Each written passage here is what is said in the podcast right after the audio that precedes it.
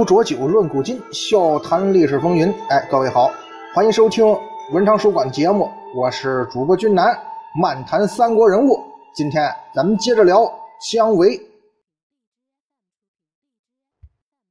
上回咱们说到绵竹之战，诸葛亮的儿子诸葛瞻和孙子诸葛尚呢，都是为国捐躯了。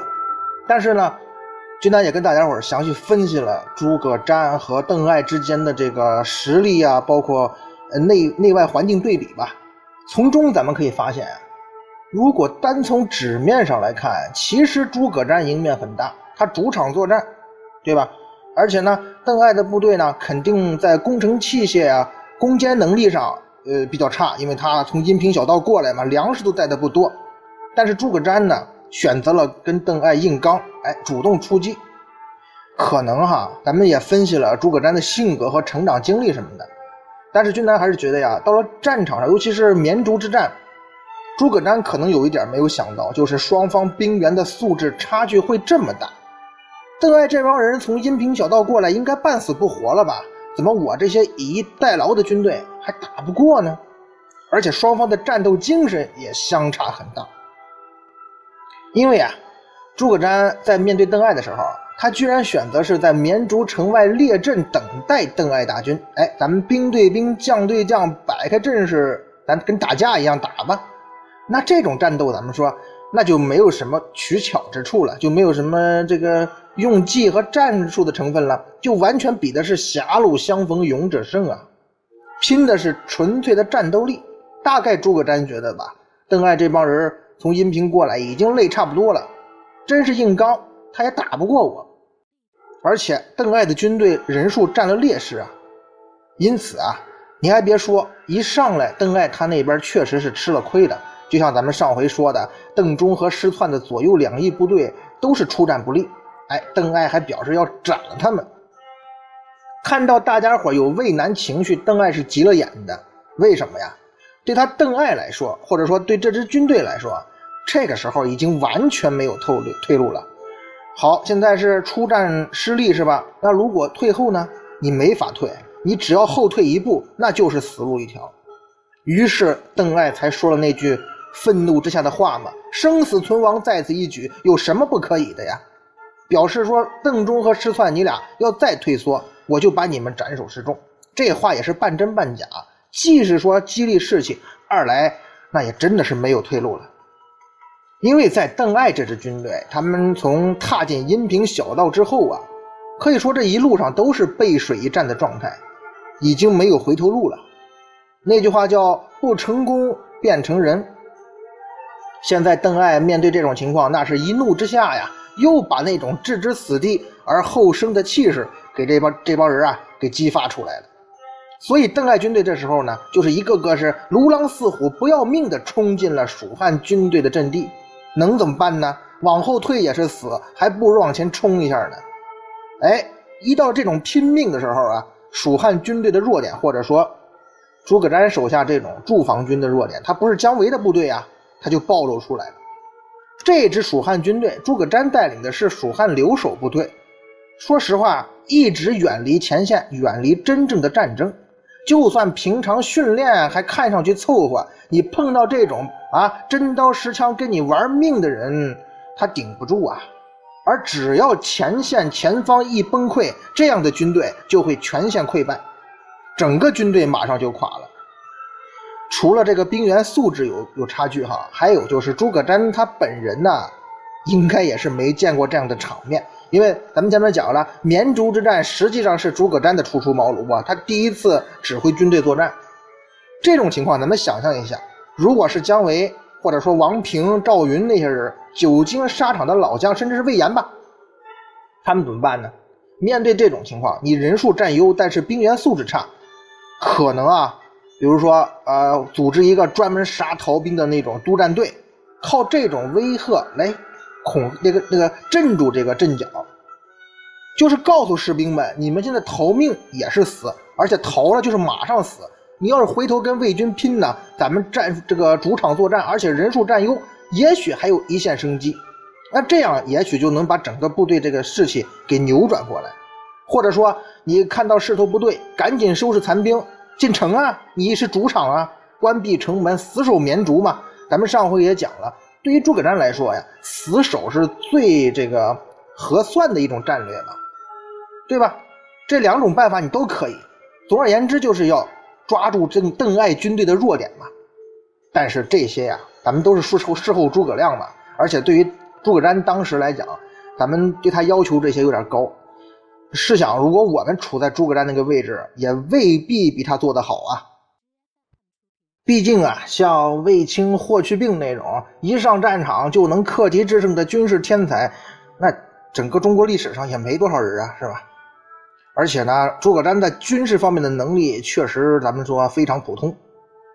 于是呢，在遇到这种情况之后，他的表现是有些惊慌失措，结果呢，就死于乱军之中了。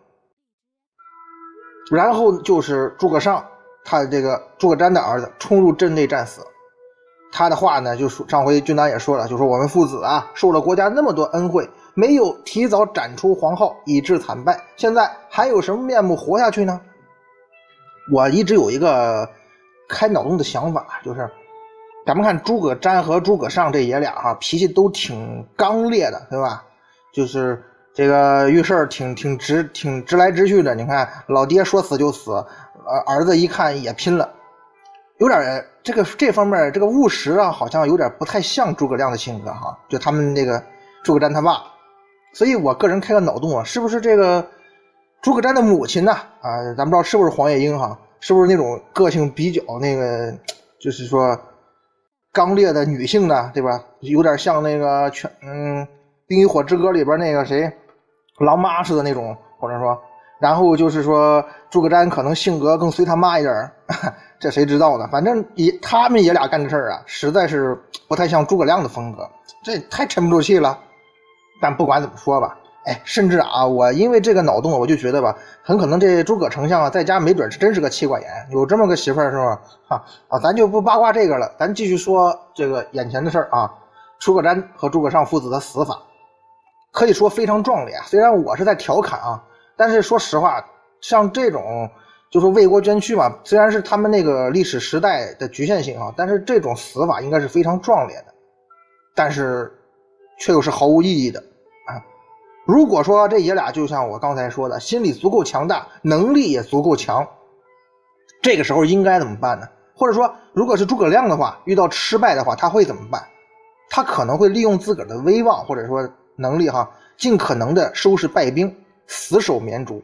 想当年在当阳，那刘备败的比这还惨呢，那也没说拼了呀，没说跟跟曹操就拼了，死拉倒呗，也没有啊。因为咱们说，哪怕说你在跟邓艾军队的交锋中失败了，可是你只要守住绵竹，只要能够领导绵竹军民，啊，下定决心守住城，咱们知道邓艾只有万把人呢，而且很疲惫了，他想拿下绵竹这座城池，那是很困难的，甚至是没什么好办法。那如果时间一拖的话，那邓艾还是要完蛋的。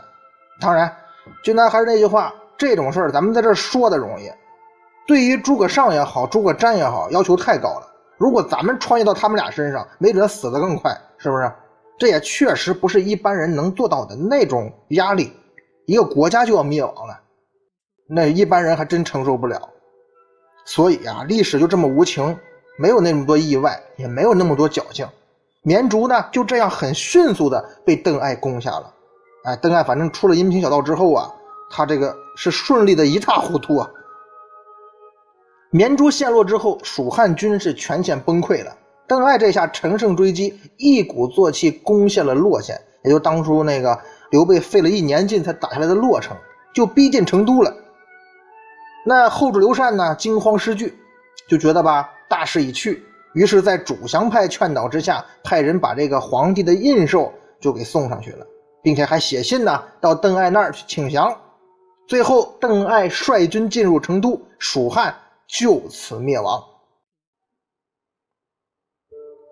邓艾进入成都之后啊，刘禅呢就率领这个太子、诸王、群臣有六十多人吧，把自个儿绑起来。哎，你说要刘备要是地下有知，也真是觉得，哎，没法说哈。然后抬着棺材至军营拜见，这个屈辱啊！邓艾呢，手执符节，啊，代表那个曹魏那边的中央嘛。解开了绑缚，哎，姿态还是要做的。然后焚烧了棺材，那意思不要你的命，接受了投降，并宽恕了他们。啊，邓艾呢还约束部众进城之后没有发生抢掠，应该说这一点还是不错的啊。然后他安抚投降的人员，让他们赴任就业，受到了蜀汉当地这个人的拥护。应该说，在灭蜀汉之后，邓艾的这个对成都的维稳工作做的还是不错的。但是就这样啊，先主刘备辛辛苦苦创建的这点基业呢，就这样被刘禅给败光了。因此，在历史上，这阿斗的这个名声啊，在民间这个名声也是非常的差。那句话嘛，扶不起的阿斗，到今天，那都还在用着，也成了咱们对刘禅的一个固定印象和评价吧。起码民间是这样的，甚至呢，更有甚者，就直接把阿斗或者刘禅这个就当成跟弱智一样的意思了。关于刘禅后主啊是怎样的一个人咱现在就不先探讨，因为主要是讲姜维嘛。以后呢，会单独的咱讲一讲这个刘阿斗的事儿。可是啊。君南要提一句，就是在那一个鼓角争鸣的年代，后主刘禅做了四十一年皇帝啊，是三国时期所有皇帝当中在位时间最长的。这样的一个人，咱们想想啊，咱们也不用细分析，咱们就说做了四十多年皇帝的人，如果真的是一无是处，那恐怕也不大可能在那个很多人都想坐龙椅的时期待这么久吧。就这一个道，就这一个，我觉得刘禅他就不可能是弱智和傻子呀，甚至可能比咱一般人都高明呢。而且在诸葛亮在五丈原逝世之后呢，刘禅还做了二十九年皇帝，将近三十年呢。你像那年代人能活多少多大岁数啊？是不是？这至少那肯定不是一个智力有缺陷的人能做到的。那回头呢，咱们会单独讲讲刘禅的事儿。在这个地方啊，咱们没必要去讨论后主的智商是不是正常。咱们要讨论的是另一个问题，那就是蜀汉或者说刘禅本人该不该在这个时候投降？这点其实啊，咱们都说刘禅败了刘备的家，其实投降不投降还真不是后主他一个人能决定的。刘禅能决定什么呢？他能决定的是自己要不要跟着蜀汉的设计一起去死，就跟他那儿子北地王刘琛似的，因为啊。这个时候，朝野上下大部分人，或者说官僚阶层吧，他们的想法是什么呢？就是投降。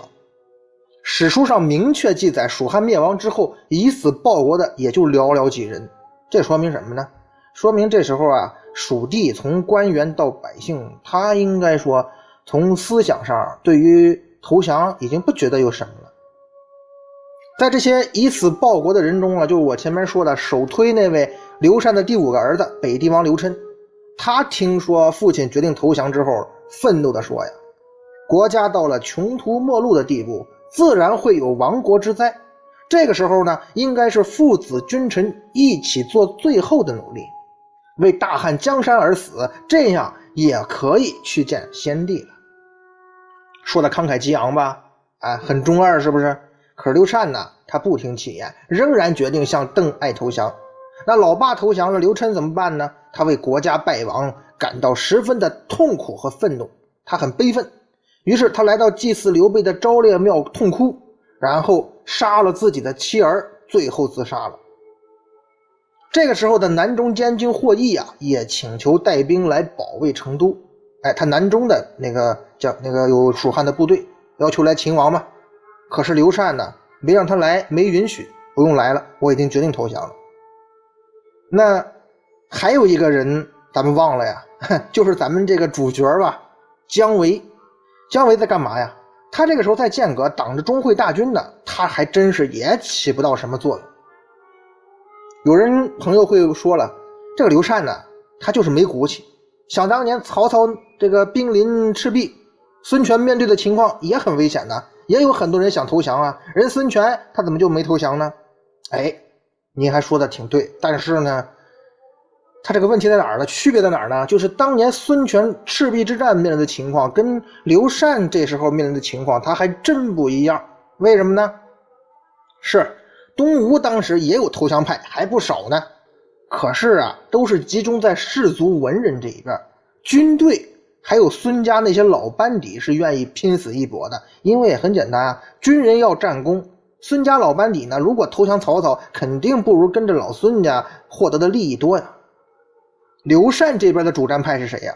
就一姜维还老被排挤，现在被牵制在剑阁了。另一个主战派诸葛瞻，他跟姜维不和且不说，现在已经跟他的支持者还有军队都在绵竹战死不复存在了。剩下那些大部分朝臣，那没有那种必死反抗的决心呢。这时候的刘禅比当年崇祯的情况也差不多少了。当然。大家伙这时候怕的并不是邓艾兵临城下这区区万把人，你要守成都，他还真能守一段。大家怕的是什么呢？是邓艾人是不多，可是邓艾后边有钟会的那十几万大军呢，十几万大军背后还有那个国力雄厚的曹魏啊。经过这么多年的挣扎，大家心中应该明白了，以蜀地为根基，什么光复中原。已经是泡影了。你看姜维那么折腾，他也没怎么着啊。这时候可能很多人都已经这种想法，大家都很明白双方的力量对比太悬殊了，就算拼死抵抗也是无谓挣扎呀。而且对于这些蜀汉大臣来说，他们可没有那种要跟政权、跟蜀汉一起灭亡的决心呢。或许呢，早点投降换点那个将来升官发财的筹码，那才是对我们。这这队友力也是现在要考虑的，人嘛，这个私心都有，尤其是这种时候。现在假如说刘禅要求大家伙我们要与蜀汉共存亡，要与成都共存亡，那估计啊，最后的结果就是有人偷偷打开城门，哎，城破皇帝死社稷而已。他的下场比吕布强不了多少。刘禅呢，咱们也知道后主这人嘛，比较啊随性哈，他是不想死的，那怎么办呢？你不想死就抢先投降吧，你不投降，这帮人不定干出啥事儿了呢。咱们假设一下啊，如果后主刘禅真的跟他儿子北地王刘琛一样，先杀光直系亲属，然后自杀，甚至呢要求全城军民跟成都共存亡，啊，也许能做到哈。坚守一年之后呢，百姓起码得死一半吧，军队呢也得有不少以身殉职的吧，然后呢再放一把大火，把成都烧光了。跟江山共存亡，你这是纣王啊！所以啊，从纸面上算下来，如果刘禅这样做了，他的名声会不会好很多呢？死社稷嘛，所谓的天子守国门，君王死社稷，那不就这样吗？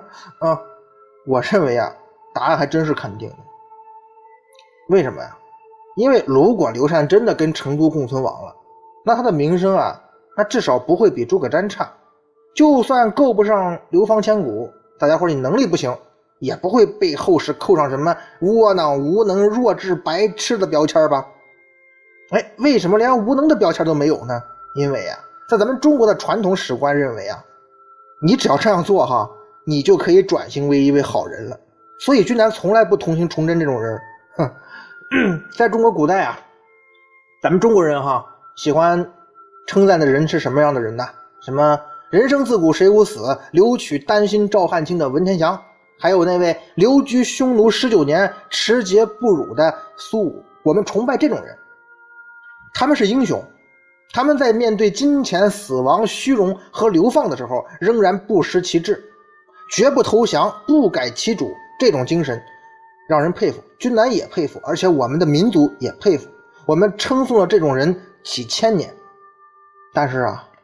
你容我小人之心一下哈，如果咱们仔细分析一下这几位，包括文天祥、苏武这些人，实际上还都是些失败者。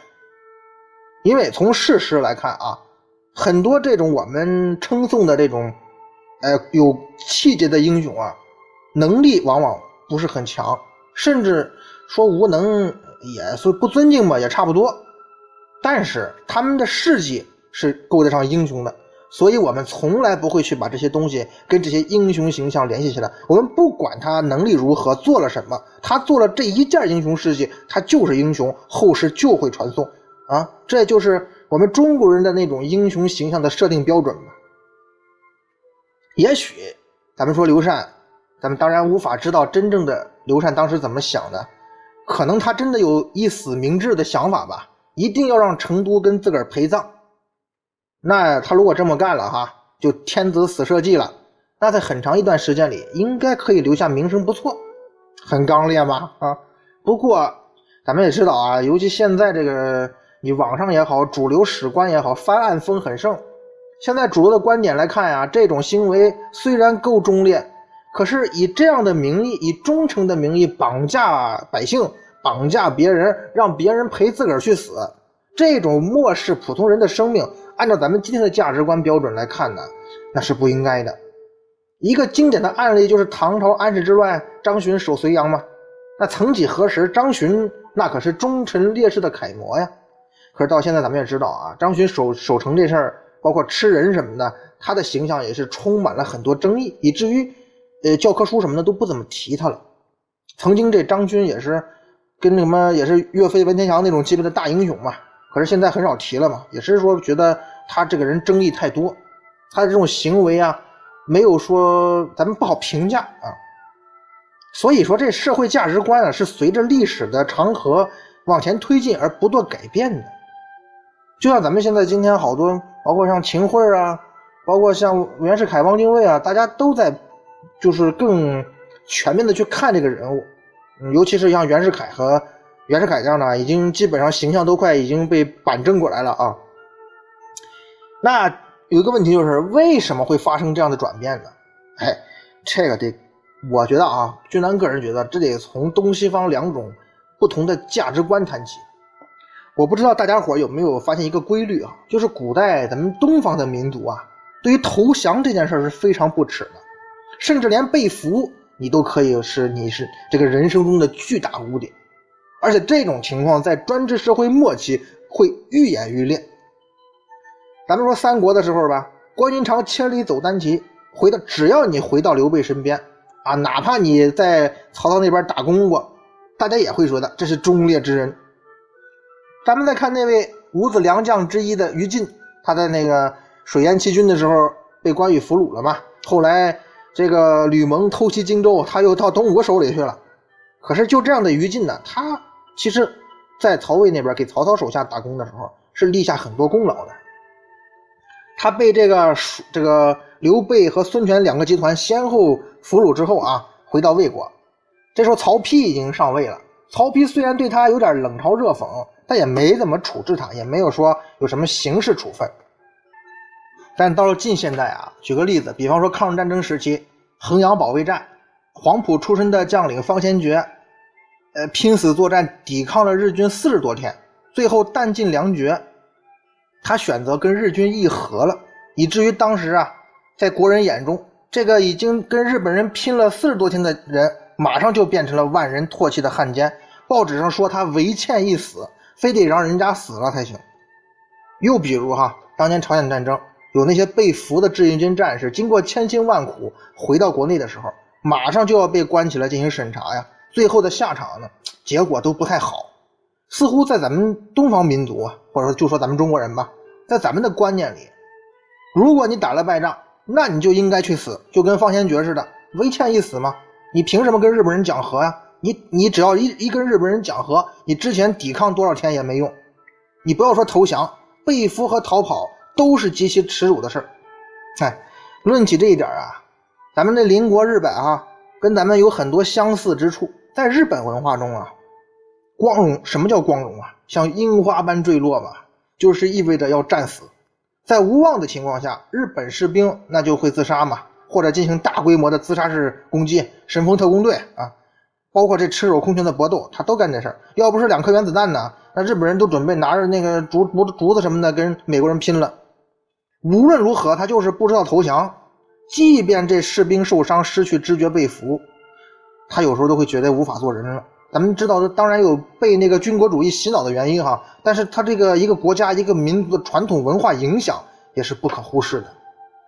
对于咱们东方民族来说，如果一个人丧失了名誉，对于以前你的生活来讲，你这个人就已经死了。投降可耻的这种理念呀，根植于咱们的意识里。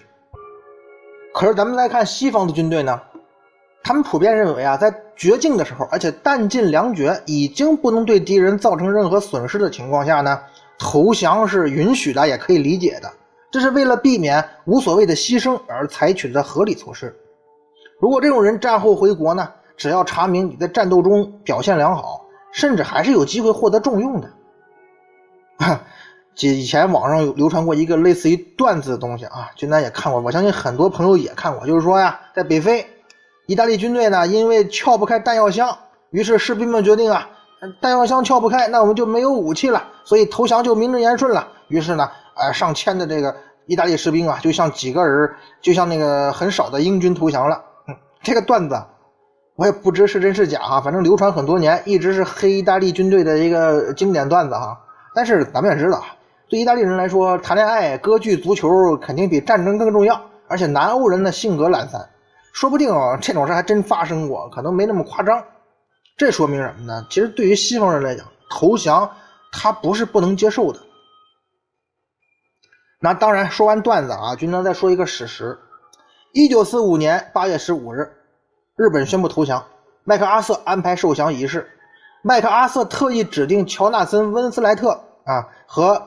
这个亚瑟·帕西瓦尔中将两个人陪同签字，这俩人啊，一个少将，一个中将，哎，这个到底是多大战功呢？能够接受受降，获此殊荣？其实啊，这位温莱特和帕西瓦尔当时啊，是刚刚从位于日本、设在中国的战俘营里头给解救出来的，也就是说，他俩是俘虏，是日本人的俘虏。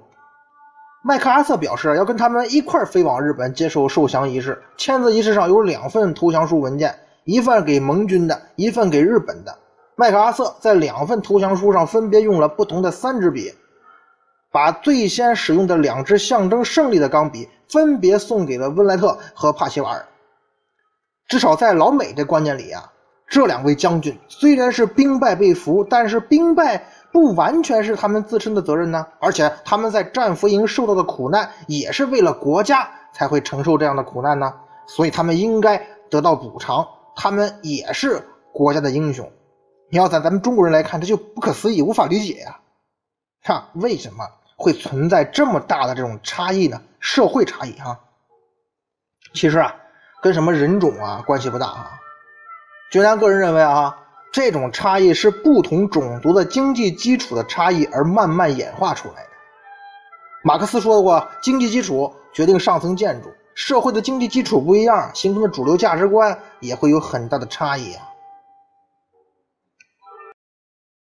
文明啊，一开始就是农业文明，农业文明最重要的生产资料是什么呢？是土地，所以守土对于农业文明来国家来说呀，是最为重要的核心任务。地在人在，地失人亡啊！投降，投降就意味着我们这片土地要被剥夺了，这是绝对难以接受的。所以，咱们农业文明意味着什么呢？安定、和谐、稳定，这种文明是最适合的社会组成方式，就是逐级管理的金字塔模式吗？只要是农业文明啊，最终都难免诞生出这种层级化的专制统治模式。而对于农业文明来讲呢，最重要的事是什么呢？那灌溉呀，就是水利啊。德国人魏特夫呢，十分强调东方专制王权形成和水利工程之间的关系，以至于说，咱们说大禹治水呀，为什么大禹治水之后，第一个王朝夏朝就出现了呢？就是说，通过治水呢，可能是形成了自个儿的这个，呃，专制的权利和统治基础。这个魏特夫就说呀，大规模的治水，包括灌溉与防洪，需要强有力的合作、纪律、政权和专制主义。在当时的落后条件下，治水必须依照严明的纪律，动用整个国家的力量，组织大规模的协作。于是呢，这样一个遍及全国的资源和关系网就组建起来了。而控制这一网络的人呢，就顺理成章地掌握了国内的实权。他举的例子就是咱们中国的大禹，全国人事上的生杀予夺、升迁进退，都与治水的业绩相关联。财务资源的调度使用也一切服务于治水。那咱们想想，大禹作为治水总负责人呢，他拥有这么多的资源和权利，而这些资源和权利的拥有呢，又使他无形之中等于说掌控了整个国家机器啊，最终也就形成了一个专制国家，成了家天下的开始嘛。那为了维系这种层级的专制社会呢，也就形成了相应的社会价值观。这种价值观呢，更强调集体，强调等级，强调服从。因为咱们看啊，东方的道德首先是一个字忠，然后是孝。忠呢，那就是说对国家意志、对国家等级制度你得服从；孝就是说你对于家庭等级制度你也得服从。他最后绕回来，既然如此哈，投降或者被俘，你这种行为啊，都可以算是不忠不孝，因为你这么干是要被主流价值观所唾弃的。